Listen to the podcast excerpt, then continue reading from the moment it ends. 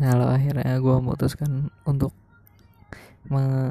share hasil voice note voice note gue karena gue nggak bikin podcast emang cuma mau share voice note sampah-sampah yang sekiranya buat gue kesel dan gue pengen omongin. Jadi gue nggak berharap ada yang dengar ada yang suka tapi gue agak penasaran sama analisisnya sih. Jadi kayak kalau nggak apa-apa yang dengar buat gue cuma mau ngeliat cara analisis dari aplikasi Anchornya aja. Jadi kayak nggak terlalu masalah lah. Kalau yang suka di keep buat sendiri nggak usah di share share atau di share ke teman terdekat aja yang sekiranya bisa menerima itu juga. Terus ya kalau nggak suka ya udah nggak usah ditonton lagi ditinggalin aja. Nggak usah disebar sebar dan gimana gimana karena nggak ada tujuan untuk terkenal atau gimana. Gue cuma mau ngomong-ngomong aja. Udah gitu aja. Semoga ada yang suka. Kalau nggak ya udah bodo amat dah